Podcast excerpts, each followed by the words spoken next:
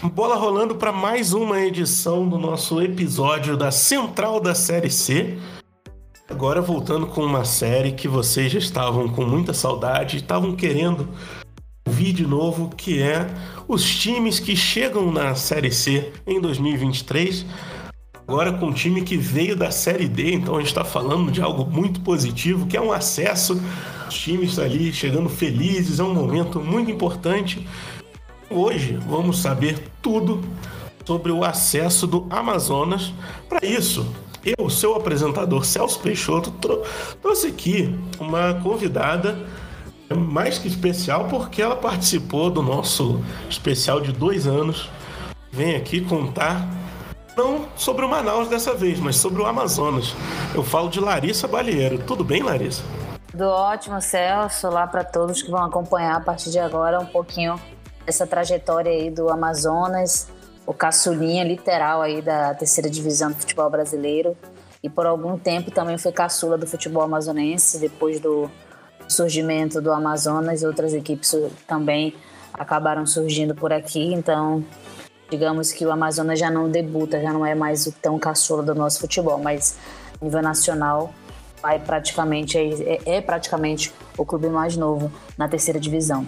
Larissa, eu vou abrir aqui um espaço para você fazer o seu jabá.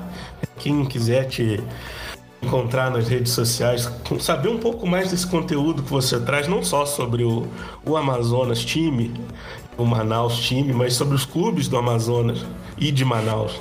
Ah, sim, Sérgio, até te agradeço aí o espaço. É, o meu trabalho é do, sobre futebol amazonense é todo voltado no Twitter, né, onde eu acompanho lá, onde eu coloco lá o tempo todo informação do futebol local, arroba Larissa Balheiro, né? O, o O do Balheiro é o número zero. E lá é o meu conteúdo, praticamente 100% do meu trabalho é todo por lá. Eu administro outras páginas no Instagram, mais voltadas aí para divulgar o que eu divulgo no Twitter. Mas o Twitter é a minha maior movimentação hoje. Então, para quem quiser acompanhar sobre o futebol amazonense, quiser saber outras informações do futebol amazonense, é só me seguir lá no Twitter, arroba Larissa Balieiro. Pode ir lá no meu Instagram também, que é o mesmo arroba, para saber e se situar um pouco sobre o nosso futebol local. E quiser fazer é, divulgação de outras páginas, pode também, tá, tá liberado. Ah, sim, né? A verdade é porque eu tenho dois projetos, né? Que é o Sala 10 e o Fora de Série. São dois projetos do futebol, de futebol. O Sala 10 é um Instagram, uma página, vindoura de um programa de esporte que eu tinha na difusora, a rádio que eu trabalho, arroba Sala 10AM. Lá eu replico tudo que está no Twitter, mas lá também tem outro tipo de seguidores, né? Então lá eu interajo mais com o dirigente, com o atleta, com o torcedor. E a página do Fora de Série é no YouTube, na verdade, da arroba Fora de Série AM, que é um programa no YouTube que eu tenho junto com outros colegas do futebol amazonense, jornalistas, em que o nosso conteúdo é 100% futebol amazonense. Para você que está escutando a gente aí no nosso podcast e ainda não segue as nossas redes sociais, por favor, siga a gente lá no Twitter, no Instagram e no TikTok, arroba Central da Série C. Também se inscreva no nosso canal do YouTube, Central da Série C. Procura lá, youtube.com.br Central da Série C ou só pesquisa Central da Série C que você encontra a gente. Temos também o nosso grupo do Telegram, que ele está aberto. Procura cabine da Central. Você vai poder conversar com a gente, bater um papo. A gente responde todo mundo, a gente é super legal. E gostou muito da gente, quer fazer parte da nossa equipe. Então preencha o formulário de novo integrante da Central. A gente vai deixar todos esses links aqui na descrição. E eu não estou esquecendo, não. Você que gosta muito da gente, quer apoiar financeiramente o nosso projeto, manda um pix pra gente, central da série C, arroba gmail.com, qualquer valor que a gente vai ficar super feliz. Mandar uma mensagem pelo pix também pode, que tá liberado. Você que não conseguiu anotar todos os links, a gente vai deixar tudo na descrição, então pode ficar tranquilo, vai ficar tudo linkadinho ali, é só clicar, vai ser direcionado para todos esses links e pode seguir e vocês não vão se arrepender.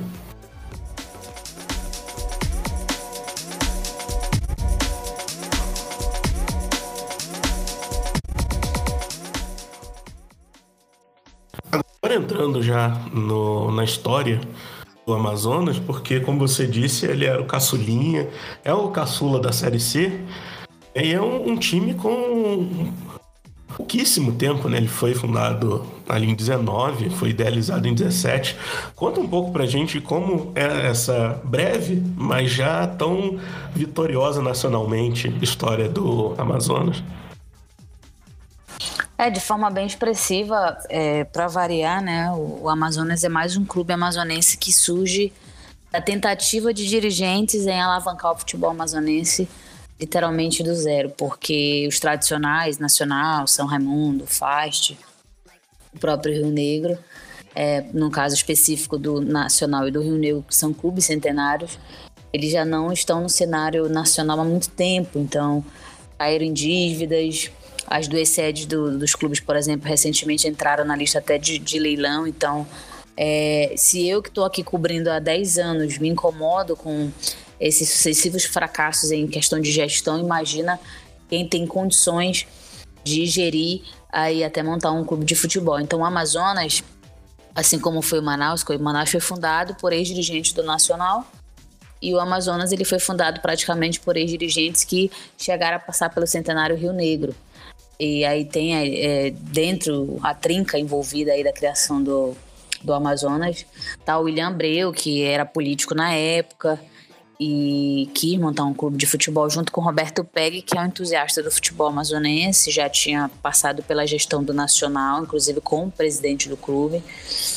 E aí trouxeram ainda é, o Wesley Couto, que foi o pensado dessa parceria, porque o Wesley é um empresário, um visionário do futebol amazonense, gosta muito do futebol amazonense.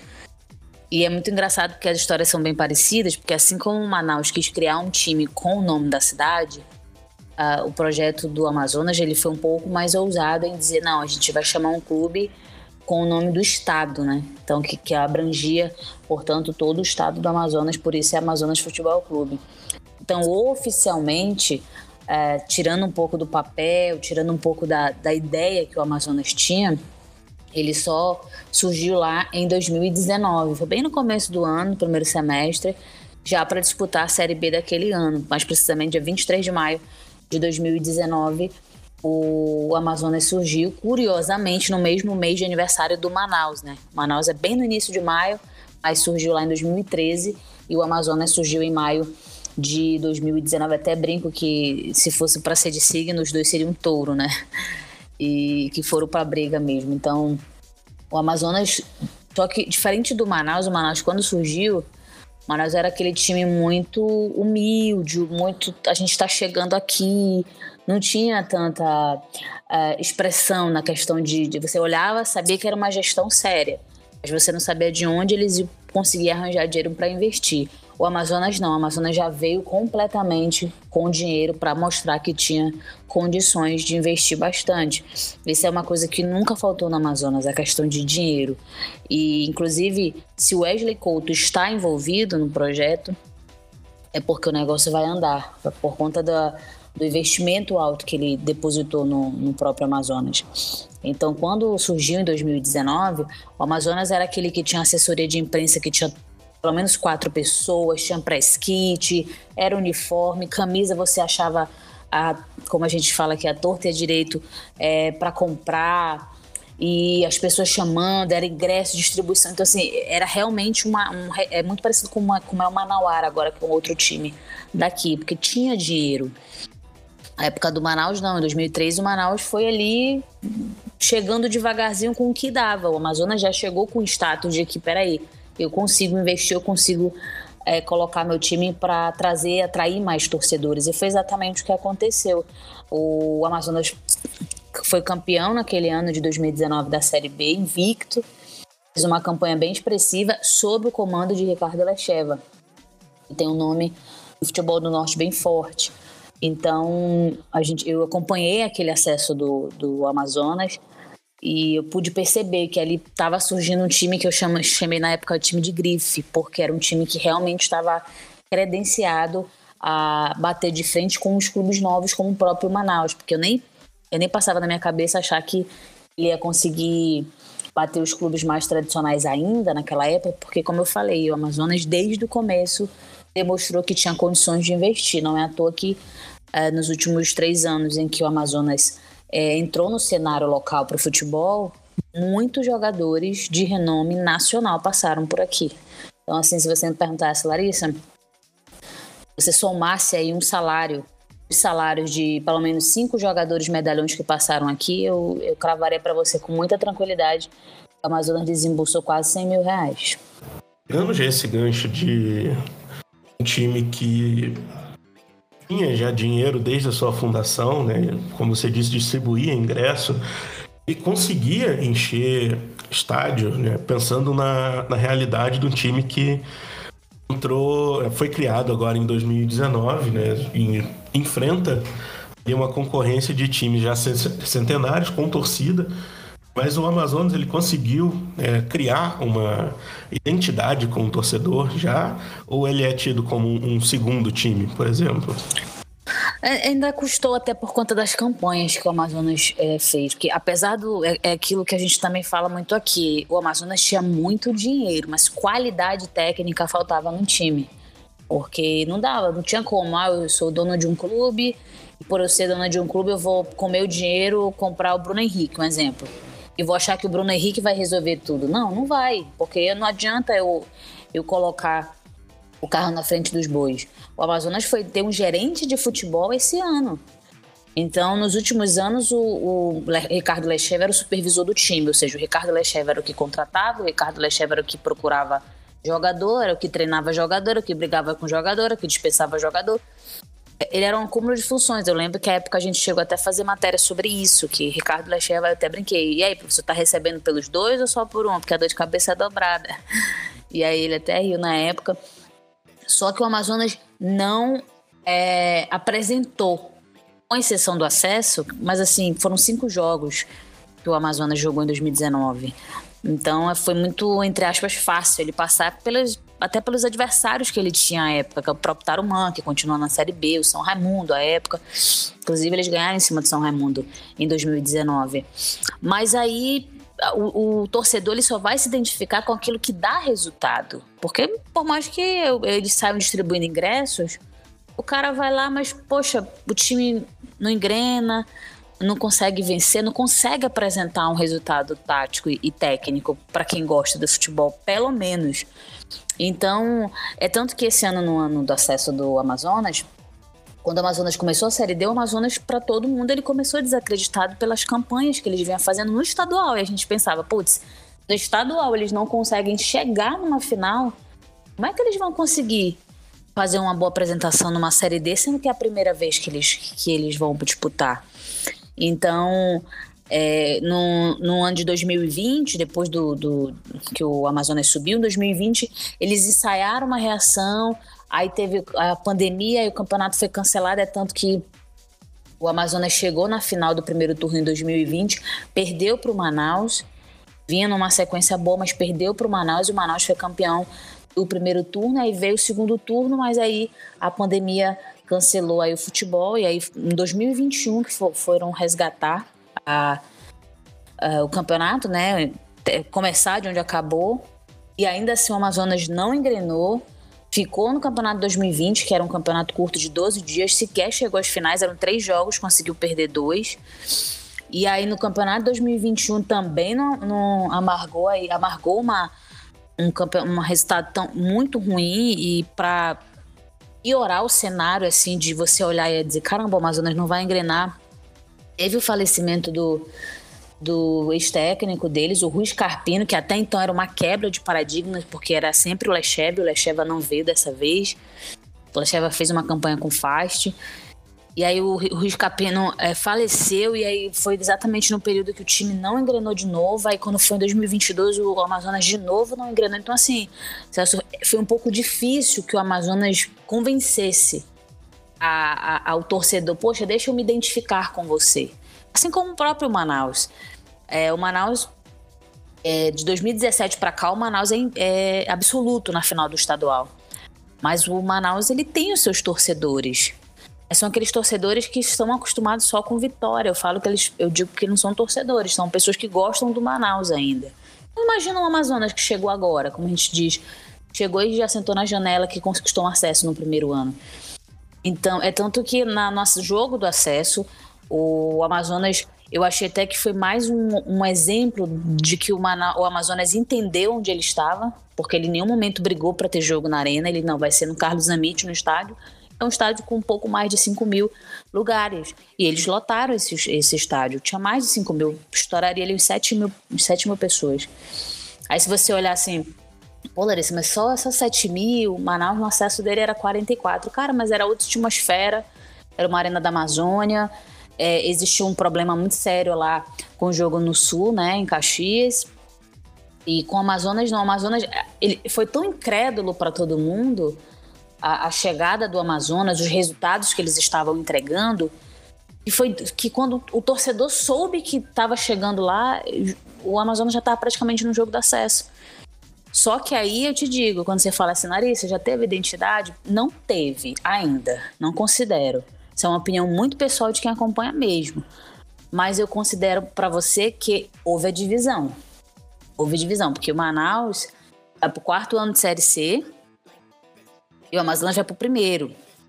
O Manaus está amargando é, em relação à contratação, em relação a técnico, muita crítica pelo seu torcedor. O Amazonas não. O Amazonas está naquela fase que está acertando tudo. Então é maravilhoso. Muito maravilhoso quando você torce para um clube que só ganha, um clube que só contrata um treinador bom, um jogador bom, é maravilhoso. Por isso que eu, às vezes, eu digo assim: não é torcedor, é alguém que gosta do clube. Porque torcedor vai ter que entender que não dá pra gente simplesmente, no primeiro ano de acesso, no outro ano já subir pra uma Série B, já golear um, um jogo fora da capital. Tem que ir devagar. Eu acho que tem que ter um, os pés bem fincados no chão. Então, eu acredito que para 2023 o Amazonas já vai redefinir, já vai desenhar um cenário muito mais de identidade para o torcedor amazonense, com toda certeza. Bom você salientar essa diferença do acesso entre o Manaus e o Amazonas, né? Que aquele jogo foi mais do que um jogo, né? Valia o que aconteceu no, na partida de ida e a arena lotada foi uma resposta pro da torcida, do time, por tudo que aconteceu, né? É, é porque é muito aqui, aqui, aqui é, a gente tem um, uma visão do eixo, ela é bem, ela é bem distorcida, porque que a gente diz assim, ninguém, ninguém pode falar do norte. Porque todo lugar, assim, eu posso experiência própria, todo lugar que eu vou que não é na região norte, vou viajar para algum lugar, quando eu falo que é Manaus, que a pessoa fala: "Caraca, Manaus é muito longe". Eu falei: "Cara, não é a tua cidade que é longe da minha?" Então, assim, existe uma, uma diferença que eu, não, que eu não gosto de entender que é cultural. É uma diferença muito grande. Então, tipo assim, tem jogador, vários jogadores, vai, não é só do Manaus, não. E não foi só naquele ano. Que me fala que quando vai, que ele fala que é de Manaus, eles escutam cada pergunta que eu até digo, eu falei, essa é a realidade do nortista. Porque é, é, no lance do Caxias, o próprio Lacerda, um técnico do Amazonas agora, ele até falou que duvida muito que possa ter acontecido, que alguém tenha dito isso. Eu falei, cara, mas aí entre ele duvidar e a pessoa ter escutado é uma diferença grande. Só que foi o suficiente. Quando chegou aqui em Manaus, o que tinha acontecido lá no sul, sobre, é, o, enfim, ter chamado os amazonenses de índio, o que não é o que é a coisa mais comum do mundo, Celso, infelizmente chamam demais, assim, como se isso fosse uma ofensa pra gente. Só que tem um detalhe entre você ofender e você entender o que você está falando. Então, quando chegou, a cidade já estava mobilizada. O, o, time chegou numa terça, o jogo era no sábado. Manaus só falava disso. Que ia dar resposta, que ia mostrar para o povo do sul que tem que ter respeito pelo norte, que tem futebol aqui. Então, assim, é, os bastidores até do professor Lacerda, numa entrevista que ele concedeu pra gente aqui por Fora de Série, ele até falou. No, no vestiário a gente percebeu que esse acesso não era mais nosso.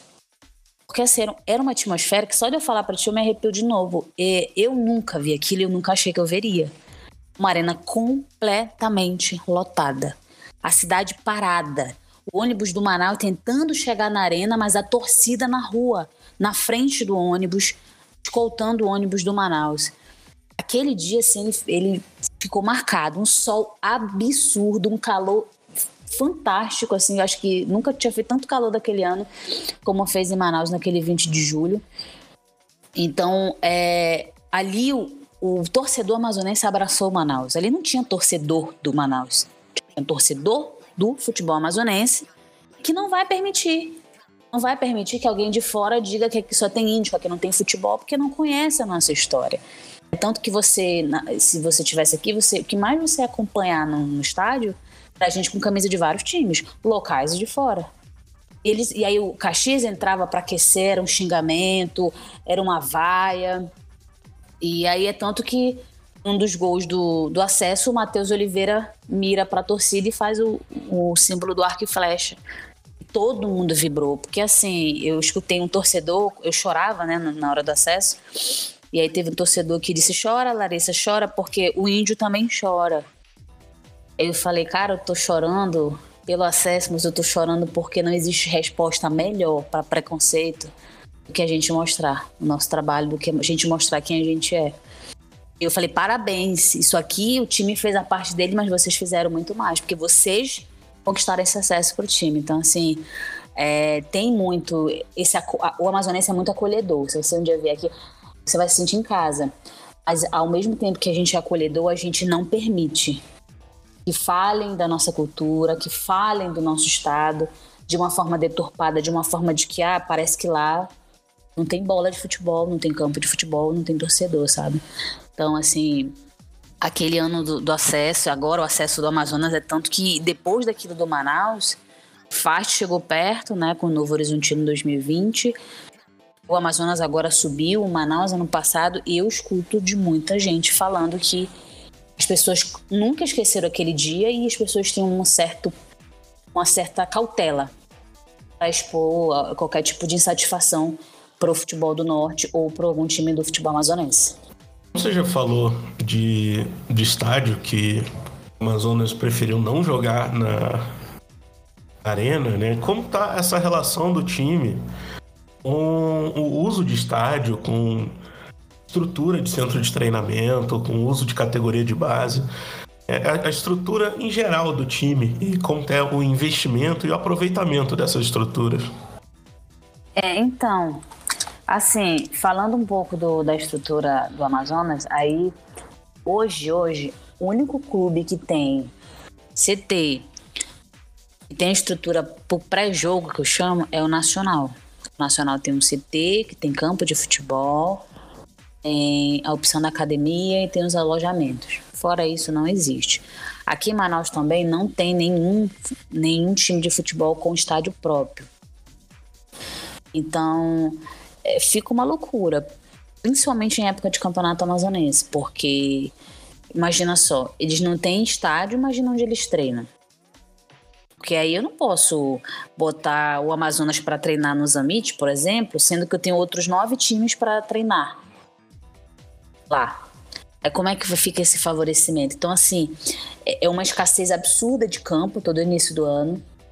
Eu sou cansada, eu, eu, eu, fico cansada de dirigente me mandar mensagem: olha aí, liberaram a arena pro Manaus treinar, liberaram, liberaram o Amazonas pro, pro, pra treinar na colina, aí o São Raimundo tá míngua, aí o Facho tá míngua e tal. E vira uma briga entre eles. E, e é, eu já respondi para um dirigente: eu falei, cara, a culpa não é do estádio, não é do governo. É vocês, que vocês que têm que ir atrás do campo de vocês. Não dá, não tem como. Isso é o legado da Copa do Mundo. Só que esse legado da Copa do Mundo, ele não é de um clube de futebol, ele é pro futebol amazonense. Ele tem que ser uma válvula de escape para vocês. Então, por exemplo, o Amazonas vai sofrer bastante em 2023. Porque além de não ter estádio, o Amazonas ele se alocou na estrutura do Nacional que eu mencionei. Eles praticamente alugaram lá para disputar a Série D, né? Se prepararem para a Série D, jogadores ficavam nos alojamentos, são 10 casas que cabem três, três jogadores nas casas. Tinha um campo de futebol, tem um alojamento, é completo. E aí o Amazonas, poxa, o Amazonas era um time que não sofria com campo, apesar de que em disputa do brasileiro só tava o Amazonas, o São Raimundo e o Manaus. Aqui a, a, justificativa do Manaus treinar, ter mais é, posse para treinar em estádio é porque ele está na Série C, porque está no patamar acima. Ano que vem eu quero ver como é que vai ser. Ano que vem a gente vai ter quatro times no brasileiro: dois na C e dois na D. Então não tem estádio para eles. Na, aí você fala. Eu fiz até uma matéria esses dias para subir no Twitter é, eu fiz um levantamento de quantos times jogaram em cada estádio para saber, para entre aspas dizer assim, ah, tem um mandante. A Arena quem mais jogou foi o, Manaus, os Amigos quem mais jogou foi o, o, Amazonas e a Colina quem mais jogou lá foi a, o São Raimundo. Isso porque eles tiveram um calendário mais prolongado aí para poder eu afirmar isso. Então, não tem. Não tem. O Manaus agora tá, tá criando o CT dele, o Amazonas tá com planos. Só que eu acho que foram pegos tão de surpresa com esse acesso que agora eles estão tendo que reformular e adiantar o que eles puderem de, de estrutura. Porque, beleza, vai vir um amazonense, o Amazonas vai pela primeira vez tentar chegar numa final. Mas e aí, quando vier a Série D, onde é que eles vão treinar? Não tem mais CT do Nacional, porque o Nacional vai estar usando o CT para disputar a Série D. Onde que eles vão alocar 33 jogadores? É um custo que eles vão ter. Isso vai impactar na folha deles. Porque quer queira, quer não, alugando o CT do Nacional, bota lá os jogadores solteiros que não tem família, é um custo que eles diminuíram na folha, porque é um valor só. Aí agora não. Ano que vem eles vão ter que arranjar casa para todo mundo, apartamento para todo mundo. Então isso impacta direto na folha deles. E aí a questão do, do próprio Manaus também, que Manaus não tem, não tem estádio, não tem CT. Só esse ano que eles que resolveram fazer o, o CT, que fica a 45 minutos daqui, fica lá no Iranduba. E querem entregar em janeiro dois campos e um vestiário. Assim, a proposta é maravilhosa. Vai ficar um grande CT o nacional, mas, ou o Manaus, mas daí você vê. O Manaus vai ter um CT fora da capital. Porque fica em Iranduba, é uma cidade da região metropolitana. Porque não tem espaço para você criar aqui. Aí o FAST começou o projeto do CT esse ano, não avançou, tá lá, tá parado, mas também na estrada, fora da capital. É, o Manauara, time novo, foi atrás de fazer um campo de futebol para um centro de, de treinamento também para eles. É o único centro que é local, assim, fica aqui na região mesmo, na capital, mas bem afastado. Então, assim, é, é, um pouco difícil, porque os centenários, o Nacional tem a estrutura completa, mas não tem estádio. O Rio Negro tem uma sede fantástica, mas é pouco. Ele, ele, o próprio time não utiliza muito lá. E tem área de piscina, tem área de academia, tem área. Eles alugam muito para outros eventos. Então, os dois clubes mais tradicionais têm uma estrutura, mas não tem estádio, e os clubes novos ainda buscam estrutura, mas também não tem estádio. Então, é um pouco difícil, né? Porque a Arena da Amazônia é, tá lá, é um legado de Copa do Mundo, tem jogos do campeonato, mas não são todos os jogos que tem lá. Tem o estádio Carlos Amit, tem o estádio da Colina, tem o estádio Oswaldo Frota. Todos esses estádios que eu citei para vocês são estádios administrados e arcados, todos são do, do Estado, Estado e Prefeitura. No caso, o Zamit é Prefeitura. E aí você vai para o interior, no interior não. No interior, Taquatiara só tem um campo, Flora de Mendonça. Qual é o mando de campo lá? Hoje é do Penarol e do JC. Você vai para Manacapuru, outra cidade do Amazonas na região metropolitana. Tem o estádio Gilbertão, mas tem dois clubes na cidade, o Operário e o Princesa. Aí agora o Parintins, que é o time novato da Série A do Amazonense. O Parintins, entre aspas, tá bem, porque se eles fossem mandar jogos em Parintins, só tem um estádio lá e com certeza seria, seria deles, que é o estádio Tupi Catanhede. Mas eles estão mandando jogos em Rio Preto da Eva, que é o Chicão Garcia. Porque não tem time na cidade de Rio Preto da Eva.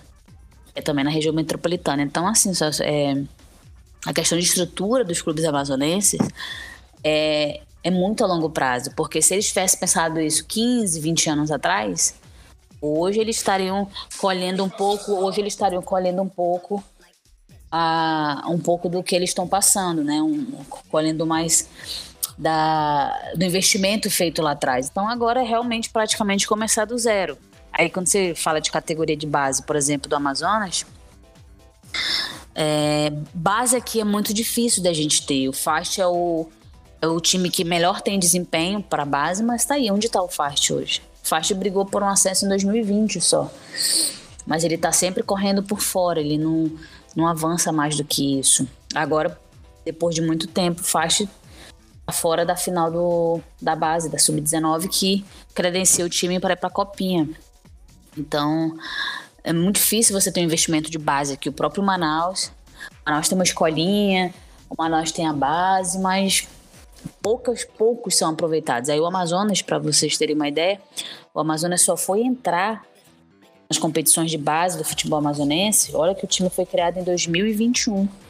Mas o time só foi entrar nas categorias de base mesmo em 2021. De 19 para 2021, a gente está falando de dois anos. E aí o Amazonas não. Assim como no profissional, não, não chega aí a final, enfim, não tem um resultado mais elástico. Então é, é um pouco difícil você aproveitar alguém da base. Hoje no Manaus, no profissional, eles têm o Jefferson, que é da base. Mas assim, o Jefferson custou muito para ser aproveitado no profissional. Já o Amazonas, esse ano, ele usou uns três, uns quatro para é, é, é convocaram para o profissional para inserir. Mas ainda demora, assim. O próprio Cortez, que é da região aqui do, do Careira, Novato. Então, assim, é, se você for falar da base, eu falo base, não é só o time, mas é a base de um clube de futebol, que é a estrutura do time, ainda falta muito. A gente está muito aquém a muitos outros times. Voltando rapidinho nos estádios, como você disse, eles são é, são administrados pelo governo, né? Como que fica o custo para mandar esses jogos, né? Quem paga a conta? Ele é dividido entre os clubes e o governo? Ou é um só que paga? Então, é o quadro móvel que a gente chama, né? O atual governador isentou os clubes, né? O quadro móvel. Então, eles não pagam para jogar no estádio. Não pagam. Mas eles têm que custear o quadro móvel. E o quadro móvel que eu falo é pagar ambulância, é pagar arbitragem, é pagar a, a comida do, da polícia. É você praticamente botaram você no apartamento, mas você que vai, vai ter que mobiliar, é mais ou menos isso. E esse é o custo dos clubes. Os custos, assim, por jogos, varia muito do estádio. Por isso que alguns clubes com menos, um pouco menos de investimento, um pouco menos de orçamento, eles não querem jogar na arena. Porque o quadro móvel da arena que parada a Zamit Colina é, é gritante. Vamos lá, vou, última vez que eu fiz essa soma, deu uns 3.500. Se você for jogar na arena, é o dobro disso. Então, assim, aí você não tem a bilheteria. Você não tem essa bilheteria. Nem se você botasse o ingresso a 30 reais, você teria essa bilheteria. Então, o custo vem do bolso dos clubes. E aí, é claro que sempre acaba é, conseguindo um apoio daqui a colar. O Manaus, por exemplo, não paga ambulância. Por quê? É, tem patrocinador com uma, uma empresa de, de um hospital daqui, um exemplo, né? Assim, é, varia muito, sabe? É, eles têm um custo do quadro móvel, que até esse ano veio um dirigente reclamar para mim. Poxa, Larissa, isso não pode, a gente está precisando de dinheiro, o governo não liberou dinheiro e tal. Eu falei, cara, na minha visão, a pior coisa do mundo é o clube depender do dinheiro público. Porque se ele, se ele criou o clube, ele tem que arcar com o clube. O dinheiro do governo tem que ser só um fomento. Não tem que ser o total investimento. E aí, anos atrás, não, anos atrás eles tinham que pagar, pendurar e pagar um aluguel da, da arena, pagar aluguel, que isso variava demais. 4, 5 mil reais. É um custo grande para os clubes que não têm bilheteria. Então, é, por exemplo, a Colina, o estádio da Colina no São Raimundo, todo mundo diz, ah, tinha que ser para o São Raimundo o estádio. Ok, se o governo entregar o estádio na mão do São Raimundo, qual é o dinheiro que o São Raimundo vai ter para andar sempre a pintar, para botar irrigação, para cuidar do, do, gramado? Qual é o dinheiro? Que, da onde que vai ter o dinheiro do clube? Que o clube não consegue custear o time na Série A? Como é que vai custear um time, um, um estádio? Então, eu não vejo com olhos ruins de hoje os estádios estarem é, arrendados para o Estado, porque, na minha visão, não tinha como estar tá em outro, outras mãos. Mesmo estando com as mãos do Estado, a gente ainda sofre com vários problemas de estrutura. O próprio Arena, a Arena fez um ano sem iluminação. É que pode uma Arena de Copa do Mundo estar tá sem iluminação? Então, e não é só lá. Se for nos Amit, não tem iluminação. Se for na, na colina, não tem iluminação que envolve licitação disso, de aquilo, vencimento de contrato da empresa de iluminação e não sei o quê. E aí fica difícil, né? Então, eu digo que a gente consegue bons resultados no futebol na superação de não ter estrutura alguma para os clubes. Só que eu não tenho pena dos clubes. Acho que os clubes precisam ir atrás dos seus próprios investimentos. Claro que, poxa, se o governo ajudar como está ajudando todo ano, maravilhoso. Eu, eu quero que o futebol amazonense tenha cada vez mais investimento. Mas isso também não quer não quer deixar que os clubes acomodem ao ponto de dizer, não, eu vou ficar aqui porque aí eu vou ganhar um estádio, vou ganhar uma terra para fazer um CT, eu vou ser isento de não pagar isso, isso, isso. Sim, tu não quer pagar nada, mas tu quer jogar futebol e quer que teu clube ganhe. Teu clube vai para uma competição nacional e tu também não quer pagar nada. É, é um pouco difícil essa conta, você só querer receber e você não querer dar nada em troca, né? Isso deixaria o, os dirigentes do clube sem trabalho algum. Teria alguém para entregar o entrega o estádio, entrega o dinheiro, você só gasta. Não tem. Não precisa se preocupar em, em como vai receber dinheiro para investir no clube. Né? Só, só se preocupar em gastar é fácil. Exatamente. Então, aí é, é, é, por isso que eu te falo, não é uma conta que bate, sabe? É claro que, é, por exemplo, esse ano o governo é, demorou a repassar o valor. Que o atual governador, ele começou a repassar o dinheiro para os clubes. Até ele chegar, o futebol amazonense estava sem repasse há sete anos. Aí tu tira. O Manaus, quando subiu em 2019, o Manaus não tinha apoio, não. Mesmo, mesmo que o atual governador já, já, já fosse o governador. Mas o Manaus ele só foi ter apoio quando ele subiu. Esse ano, o Manaus teve o maior aporte financeiro da história do clube, 2 milhões de reais.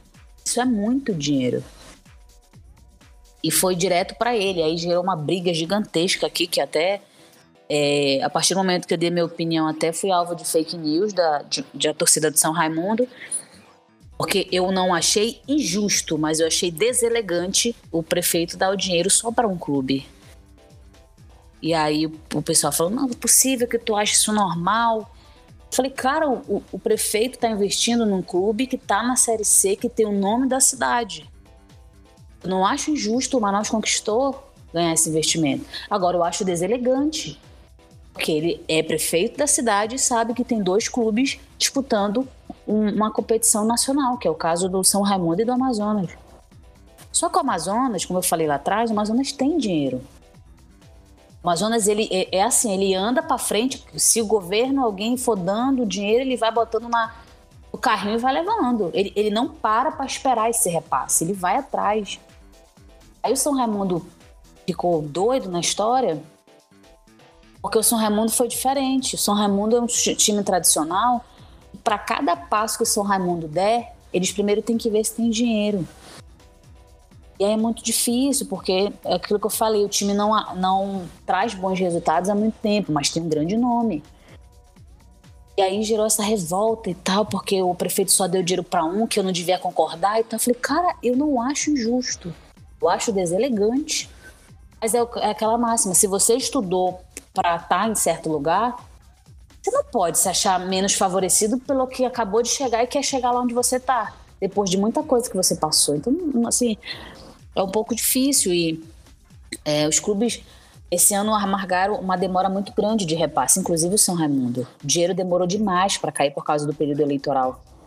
Então, para você ter ideia, teve clube aí que terminou de pagar o Amazonense dois meses atrás. O Amazonense acabou em abril. Então, assim, é, são clubes que dependeram 100% desse repasse. Aí eu te digo, e é o que eu pergunto para eles: sem esse repasse, como é que vocês iam entrar no campeonato? Como é que vocês entram no campeonato se vocês não buscam tentar um investimento, tentar bater na porta dos outros? E às vezes é, é, é uma coisa assim muito, muito básica. É, o Manaus tem uma, uma tática que me chamou muita atenção. Eu achei uma tática mínima, mas tão necessária, o Manaus, durante todo o ano de 2022, o Manaus mandava para lá para a prefeitura ingressos para eles assistirem os jogos. Eu falava, mas por que, que vocês mandam, né? Eles têm obrigação de saber. Ele falou, não, Larissa. A prefeitura não é só o esporte, não é só o futebol. Eles não têm obrigação, não. Eles já, já ajudaram. Mas eu acho que é, é importante a gente mostrar que a gente quer que eles prestigiem a gente. Então eles deixavam lá ingresso, é, convite para eles irem prestigiar o time na Série C. Cara, isso é uma coisa tão básica. Você convidar a pessoa para ir ver o seu produto ou o produto que a pessoa está investindo. Ver com seus próprios olhos. Mas assim, tem muito dirigente que não, que quer ficar de braço cruzado, quer que a, que a prefeitura ou o governo olhe, ah, não, deixa eu ajudar esses daqui. Não é assim. Ninguém vai botar, ainda que seja, não seja obrigação, ou seja, é, essa questão não é, não é um mérito que eu estou falando de é obrigação do governo dar dinheiro todo ano. Não é obrigação, porque se fosse obrigação, os últimos sete anos eles ficaram sem grana. É o ideal eles terem um dinheiro lá para investir no esporte e separarem o dinheiro e dar para futebol. É o ideal. Mas a gente sabe que na prática não acontece, não é assim, não é tão fácil. O que é uma pena.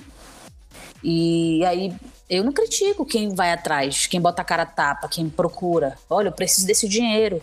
Bate na porta dos lugares. Ah, Larissa, mas todo mundo diz não. Cara, vai todo mundo dizer não. Todo mundo que quer empreender, todo mundo que tem é, alguma coisa para colocar em ação, vai levar vários nãos. Uma hora o sim aparece. E uma hora o, o teu investimento dá resultado. Vamos dar um, um pulo aqui e falar de uma que na verdade eu não sei se é uma rivalidade. Eu vim aqui para te perguntar isso. E é entre o Amazonas e o São Raimundo, porque eu vi que teve algum, tiveram alguns jogos ali importantes entre eles. A final da B em 19, as quartas da A em 21 e a estreia da Série D do Amazonas, que foi contra o São Raimundo. Já dá para dizer que é o, o grande rival do, Amazonas ou eu tô sendo assim muito esperançoso, muito imediatista? Acho que acho que imediatista porque assim, os clubes tradicionais, eles têm uma rivalidade com os clubes novos. Isso é fato. Independente se é São Raimundo e Amazonas, por exemplo, Nacional e Manaus. Existe muito aqui. Para você ter ideia, nos jogos que teve, que foi Amazonas e São Raimundo, a torcida de São Raimundo gritava o Amazonas, lavagem de dinheiro, time de lavagem de dinheiro. Enquanto um tinha dinheiro demais, o outro tinha de menos. Então era uma, é uma rivalidade mais estrutural. Mas se eu for colocar isso no futebol, o, o São Raimundo é o time que o Amazonas mais ganhou na história do Amazonas. É, de 2019 para cá, foram sete jogos, o Amazonas venceu cinco. Muita coisa. Já é diferente, por exemplo, se eu for botar na, no papel os confrontos do, do Manaus com do, do Amazonas com o Manaus, por exemplo, o Amazonas nunca venceu Manaus. Ele empatou e foi derrotado. Mas nunca ganhou. Então, tipo assim, em 2023, isso vai ser a maior rivalidade entre eles, por causa desse resultado tático, né? No São Raimundo eu não considero, até porque eles não vão encontrar o Amazonas. O São Raimundo foi rebaixado. Então não vai ter mais isso. Mas se, se você for observar, boa parte dos torcedores do São Raimundo detestam o Amazonas e detestam o Manaus. Eu não digo que é de cunho esportivo. É mais porque os tradicionais não gostam dos novos.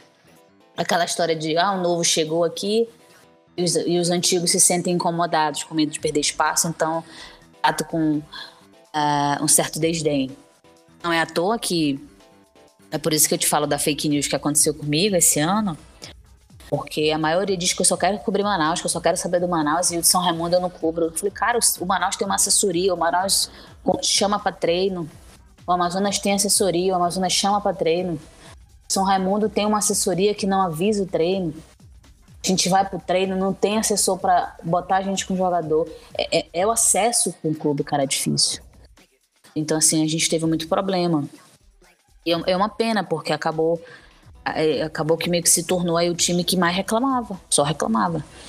Então acho que é mais do imediatismo mesmo. Eu não consideraria que existe a, a maior rivalidade do Amazonas é com São Raimundo, porque é, esse ano, beleza, ok, se encontraram.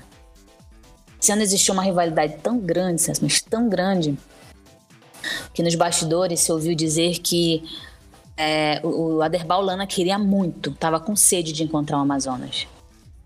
que é aquela que eu te falei, aquilo que eu te falei, tipo assim, ah, o tradicional vai mostrar que dá para fazer futebol e ganhar de um time modinha, assim como eles chamam aqui, um time cheio do dinheiro.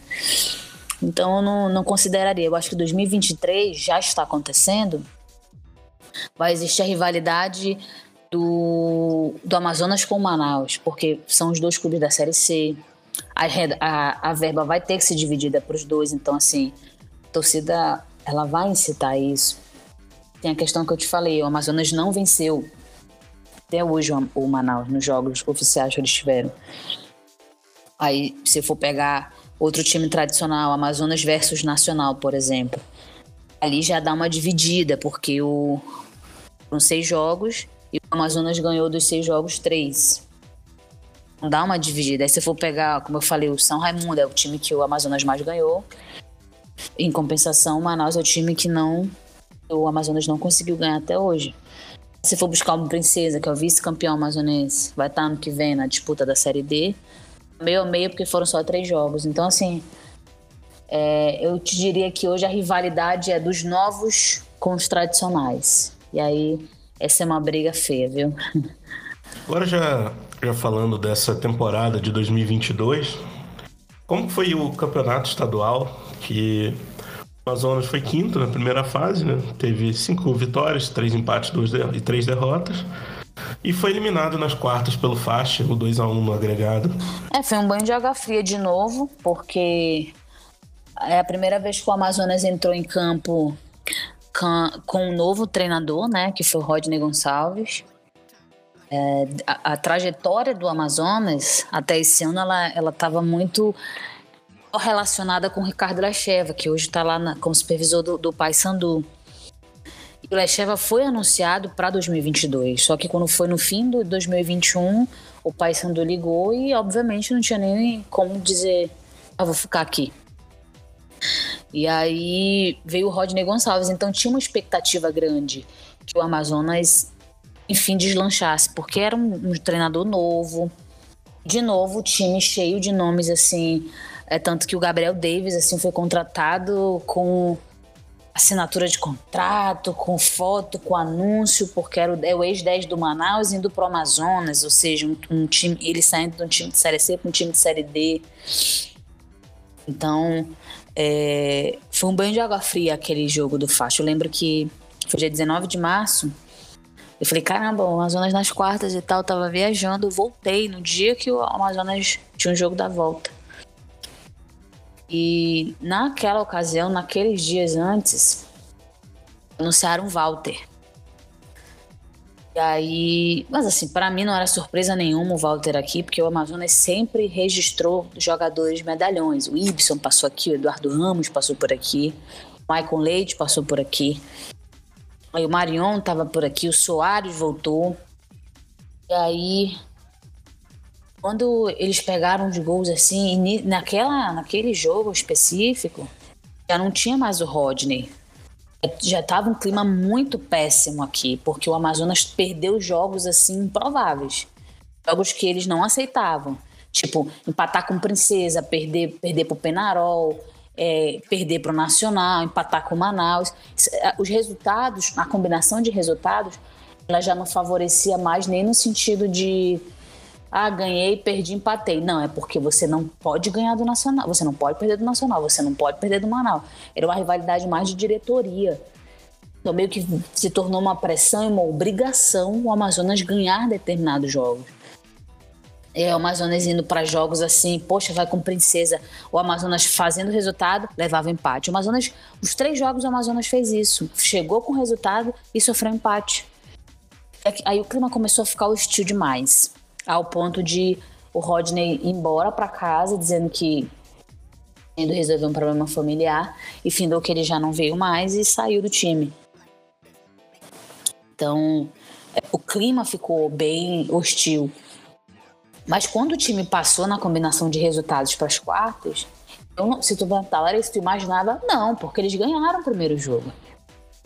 Foi com uma diferença mínima. O Fast já estava com sangue nos olhos, com espírito para classificar. Bem mais do que o Amazonas. O Amazonas parece que estava assim por obrigação. Isso, e isso, na minha visão, na minha percepção bem pessoal de ver ali o dia a dia, eu acredito que era o clima e o ambiente também de muito jogador. Esse é o problema de tu ter muito medalhão. Tem cara que vem que quer jogar titular. Não admite ser banco. Assim como tem cara que é banco e quando tu chama, não resolve em campo. Que prefere estar tá no banco de reserva ganhando o dinheiro 30 mil dele, os 35 mil dele com carrão, porque o Amazonas dava toda a estrutura para esses medalhões. E aí, aí tinha a picuinha, porque brinco que muita estrela aí vira uma constelação, dá problema. Aí começava a ter a briguinha, porque jogador tal estava é, sendo mais chamado pelo técnico do que eu, que estou aqui, que tenho carreira grande, que tenho muito tempo de carreira. Aí começava aquilo, a queimar treinador ali, aí começava a queimar dirigente ali, então eu falei, cara, isso não vai dar certo. Isso não vai dar certo. Já o Fast não, o Fast estava ali fazendo dele, básico. Mas eu acho que foi bom, sabe, é, isso ter acontecido no Amazonas, porque eles perceberam ter vários medalhões no time ou ter dinheiro não te faz campeão. Jamais vai fazer. Então, assim, foi um, um aprendizado, eu acredito. O semblante deles, quando eles levaram um tempo estava passando, é, é, era o Zé Carlos auxiliar, que era o auxiliar do Rodney, como o Rodney saiu, aí o Zé Carlos que, que comandou a equipe. E eu me lembro benzinho que a minha última pergunta dele, eu falei, Zé Carlos, define essa desclassificação. O que que aconteceu? Eu senti que a equipe entregou, jogou a toalha. E ele falou, ah, Larissa, foi até bom você ter feito essa pergunta, porque foi uma coisa que eu conversei com ele ali. Também senti uma falta de empatia maior, uma falta de ânimo maior. E, ou seja, era, era, tinha muitas situações pessoais não resolvidas entre eles. Acho que faltava ali uma lavagem de roupa suja, aí técnico sai, dirigente com raiva de técnico porque a Amazonas perdeu de determinado time que não pode perder. Então virou um clima bem chato. Só que ali eu acho que o Amazonas, não, cara, peraí, a gente tem que organizar isso aqui. E aí foi quando veio a virada de chave, que na minha visão foi essencial. Agora, indo já para nossa cereja do bolo, que é, foi toda essa campanha na Série D, o time passou em primeiro no grupo, né? Foi o melhor ataque, fez 37 gols. Conseguiu passar pelo Juventude Samas, depois pelo Lagarto, o acesso contra a Portuguesa. E na Semi pegou já o Pouso Alegre com a classificação, mas não conseguiu ser finalista. Como foi essa série D do Amazonas? Surpreendente, né? Porque o Amazonas, diferente do, do São Raimundo e diferente do, do próprio Manaus, o, o Amazonas ele teve mais de um mês de preparação para a Série D, porque ele, ele caiu muito cedo, né? Nas quartas ainda. E aí é, aliás, o São Raimundo não, o São Raimundo foi rebaixado antes, então o São Raimundo teve mais tempo. E aí eram as duas equipes na Série D. Aí o, o, o, a eliminação começou a surgir a informação, quem ia sair, quem não ia. E aí, esse que veio a informação que o Amazonas, enfim, ia contratar um diretor de futebol, que o Amazonas nunca tinha tido até então. Ele teve o Lecheva como supervisor, mas não era a mesma coisa. Era o Ângelo Márcio. O Ângelo Márcio, ele foi diretor do Manaus. Dos últimos nove anos, ele foi oito anos diretor do Manaus. O Ângelo é ex-goleiro do Nacional. O Ângelo é um mineiro de Uberlândia e conhece como ninguém futebol amazonense. Então, quando eu vi que ele foi para o Amazonas, eu falei: esse cara vai fazer um bom trabalho. Ele saiu do, do Manaus. Dizem que não houve nenhuma briga, né? Acho que houve um desgaste. Mas ele saiu pela porta da frente, foi chamado várias vezes para voltar, mas pre preferiu se abster. Aí eu te digo assim, sabe, na minha visão, duas, duas situações que o Ângelo veio e na minha visão ele arrumou de ponta a ponta o Amazonas. Ele tirou todo mundo de um hotel e arrendou o CT do Nacional, porque ele falou que jogador tinha que estar em campo treino, cedo primeira, primeira atitude dele como diretor foi isso. Não, vamos alugar o, o CT do Nacional, tirar o jogador de flat, joga todo mundo que é solteiro que tá em flat lá no CT. Primeiro ponto. A segunda coisa que ele fez, que tu, tu não vai nem acreditar quem tá ouvindo não vai, mas é o básico. Ele foi atrás de um roupeiro. O Amazonas não tinha isso. Cara, é a base do time. É um roupeiro para arrumar tudo, deixar tudo organizado e, e, eles terem uma estrutura de trabalho. Então foram as primeiras mudanças. E aí veio o anúncio do Rafael Lacerda. Me, me surpreendeu porque aqui se ventilou o nome do Wellington Fajardo, que o o Ângelo trouxe para o Manaus. Então eu não duvidaria que o Fajardo aparecesse como técnico do Amazonas para tentar repetir o feito do, do Manaus, né? De subir. E aí o Rafael Lacerda foi anunciado, eu falei, caramba, gaúcho e tal. E pá, ele era auxiliar do Paulo, que agora vai ser o técnico do Manaus, no Caxias de 2019, no jogo do acesso. Eu falei, caraca, tá. O Amazonas começou a se revelar a gente. Quando eu falo se revelar é porque ele foi desconstruindo todo o Amazonas que a gente acompanhou, eu particularmente acompanhei nos últimos anos. Os medalhões todos foram pulando, todos foram saindo. É, Walter saiu, foi um dos últimos a sair. Eduardo Ramos foi logo de cara. Marion foi embora. O Soares ainda ficou. O Ibson já tinha ido. Então, assim, as coisas elas foram se ajustando, né? É, é, é como eu, eu, falei na época.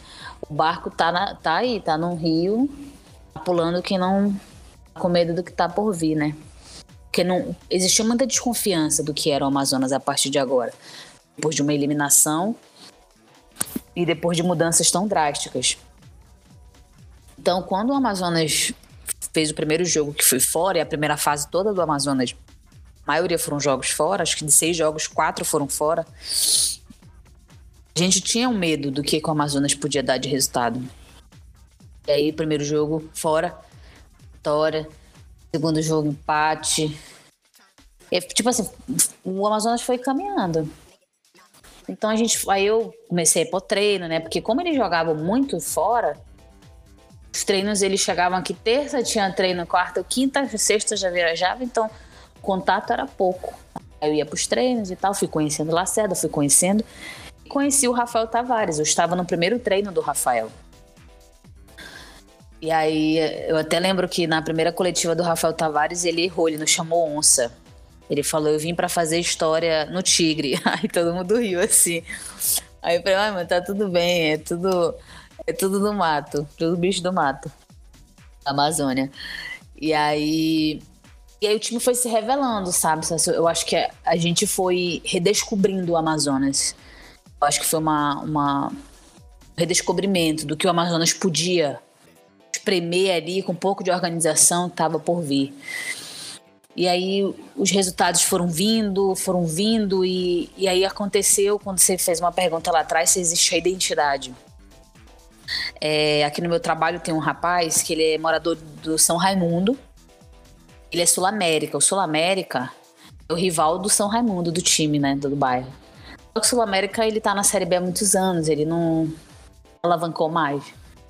Aí esse meu amigo falou: caramba, o Amazonas está embalado e tal, líder, não sei o quê. Pediu camisa e virou, virou Amazonas.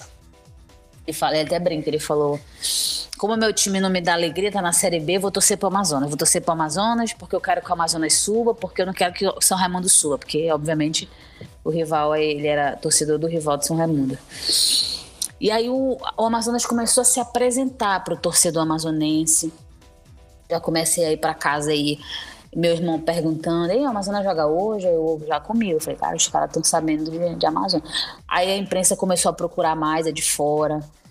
Eu falei, caramba, a gente está com um fenômeno chamado Amazonas em, em casa e a gente não consegue se dar conta porque as coisas estão acontecendo de forma tão natural e surpreendente que eu, eu não me abalava mais com uma, com uma vitória. E a fala do Lacerda pós-jogos era sempre muito concreta. E aí o, o Lacerda começou a trazer os jogadores dele, e aí o time começou a mudar. Ele foi praticamente substituindo o time dele durante a competição, né? Ele falou um termo que ele disse que ele não gosta, mas eu acho que é a melhor definição. Ele trocou a roda do carro andando. Então foi muito surpreendente o que o Amazonas fez aqui. E, e aí eu comecei a me apegar de um jeito bem pessoal a essa campanha do Amazonas, bem diferente do, do Manaus, porque o Amazonas não fechava treino. O Amazonas pega todos os dias, todos os dias o treino era aberto, todos os dias tinha coletiva, todos os dias tinha assunto. E, e aí a gente, eu, eu fui começando a acompanhar mais o time, assim, era, eu era quase uma setorista do Amazonas. Toda semana eu tava no treino, toda semana entrevistando. E aí é, eu, eu perguntei pro professor Lacerda num podcast semana passada, falei, professor, em que momento o senhor percebeu? É, eu acho que a gente vai subir. E aí ele me mandou uma foto, ele fez um calendário bem pessoal, e ele botou etapas assim, é, quatro quadradinhos amarelos, classificar para a segunda fase. Dois quadradinhos verdes, classificar em primeiro. Quatro quadradinhos marrons, é, passar do primeiro mata. Aí ele foi. Então, tipo assim, ele falou, falou quando a gente, todo dia a gente ia e riscava. Aí, aí no outro calendário eram assim, faltam tantos dias pro jogo do acesso. Ele não fazia mais por etapa. Ele falava que aquilo se tornou tão divertido que jogador ia lá e riscava. Porque nós, seres humanos, a gente é muito movido a desafio eu sou igual ele também. Eu, se eu marcar ali sete dias de alguma coisa, todo dia eu olho aquilo e fico fissurada naquilo. Então aquilo a, aumentou o índice de foco do Amazonas. E aí as coisas foram acontecendo, o Amazonas passando, perdeu para Porto Velho, de uma forma assim que eu achei que foi necessária aquela, aquela derrota. Que eu até brinco, o, o Porto Velho só ganhou do Amazonas para tirar a invencibilidade, porque nem classificou depois mas aquilo acabou mostrando como o futebol a gente precisa estar tá focado a cada etapa. O foco ele não vai diminuir, não, ele só vai aumentar. Então, assim, foram, foram 22 jogos, assim, que eu acho que o Amazonas desenhou esse momento e eles mereceram aquele acesso. Maria, a gente já está encaminhando para o final do episódio. Tem mais alguma coisa que você queria destacar sobre o Amazonas? Eu queria destacar, acho que é, o trabalho que foi feito mesmo, é, é a, o comprometimento que o time teve. É, de certa forma, o time teve muita cautela quando passou pelo Juventude, como passou pelo Lagarto, quando passou pela Portuguesa. No jogo do Pouso, é, eu acho que ali o Amazonas tirou o pé completamente. Lógico que o Pouso fez um jogo o primeiro jogo, na minha visão, estava em Pouso Alegre. Eu achei que o Amazonas jogou muito melhor. E mesmo o Pouso em casa conseguiu um gol. Agora aqui não. Aqui o Pouso dominou, na minha visão. Mas eu, o que eu quero destacar realmente foi o comprometimento que eles tiveram, mesmo não sendo daqui.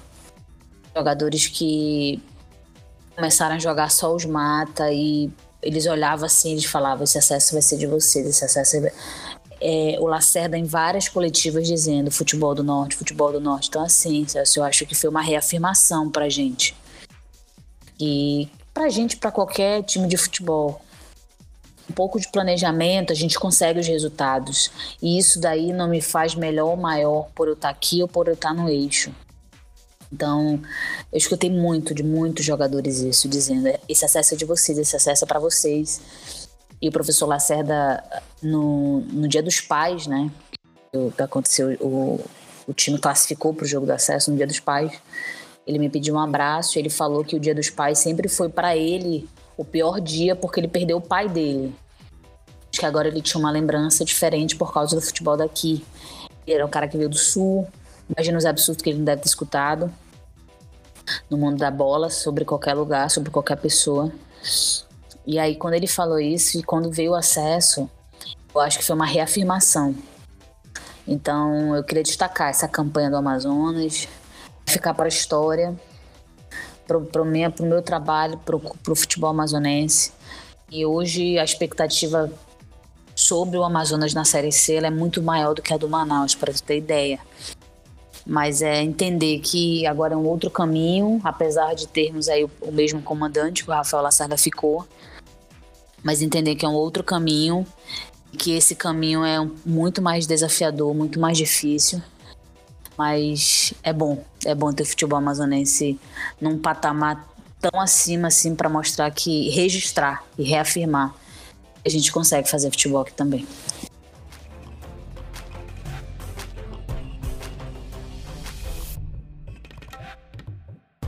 Aí, Larissa, muito obrigado por ter tirado esse tempo para conversar com a gente, para explicar um pouco sobre a história do Amazonas, não só do Amazonas, como de a realidade de muitos clubes amazonenses. A gente deixa aqui né, o microfone aberto para você sempre que você quiser voltar Será muito bem-vinda. Muito obrigado por esse tempo aí. Para quem não sabe, a gente está gravando no meio do feriado.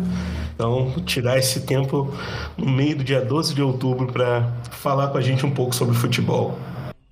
Nada que agradeço o convite. Eu acredito que o meu trabalho é tão necessário quanto o de vocês, de alavancar o futebol, de a gente fazer conteúdo, de fazer movimentar uma paixão que é de todos nós, né, que é o futebol.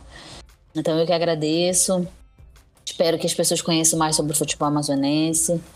E estou aí à tua disposição também, Celso, de todos, da Central da Série C. Parabéns pelo trabalho de vocês, parabéns pelos conteúdos. Conteúdos esses que muitas vezes eu mostrei para treinador, que eles botavam lá uns materiais, algumas curiosidades dos adversários. Esperar que em 2023 a gente volte a falar bastante que futebol do, futebol do Norte, principalmente o, o daqui, o amazonense, com Manaus e o, o Amazonas, tenham bons resultados para que a gente volte a falar bastante aqui do futebol daqui. Muito obrigado. Lembro vocês que tá, estão escutando a gente que esse é episódio sobre o Amazonas, mas a gente vai fazer episódios sobre todos os times que estão chegando, tanto da Série D quanto da Série B. Então, podem ficar tranquilo que vamos falar de todos os times. E quem continua na Série C também, a gente vai falar mais episódios no início do ano, porque até começar a próxima Série C tem muito tempo e dá tempo para falar de muita coisa. Um abraço para você que escutou a gente até aqui e até semana que vem.